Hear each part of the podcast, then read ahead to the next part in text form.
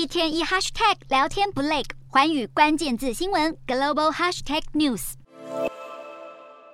剧烈通膨笼罩国际社会，高昂物价冲击民生，推高全球经济衰退风险之际，国际货币基金组织 （IMF） 与世界银行即将在本月十日到十六日举办自新冠疫情爆发以来首场面对面的会议，预计将有超过一百八十个国家的财政部长与央行总裁参与。不过，会议尚未登场，IMF 总裁乔治·艾娃就在美东时间六日对全球经济前景发出警告。随着全球通膨已经来到四十多年来最高点，各国央行接连加紧升息步调，落实货币紧缩政策，希望能尽快稳定经济。对此，乔治·艾娃呼吁各国继续坚定对抗通膨，不过也警告打压通膨过度可能延伸的问题。全球经济正处于艰难时刻，而其中遭受重大冲击的欧洲国家荷兰政府六日公布的最新数据显示，身为欧洲第五大经济体的荷兰，九月通膨率高达百分之十四点五，实际八月通膨率达百分之十二后，再度创历史新高。主要原因是九月能源价格比去年同期上涨超过百分之两百。对此，荷兰政府宣布一项规模高达一百七十二亿欧元（约五千三百亿元新台币）的救济方案，协助正被高物价所苦的民众。不过，这项救济方案能否提振荷兰总理吕特持续探底的民调，仍有待观察。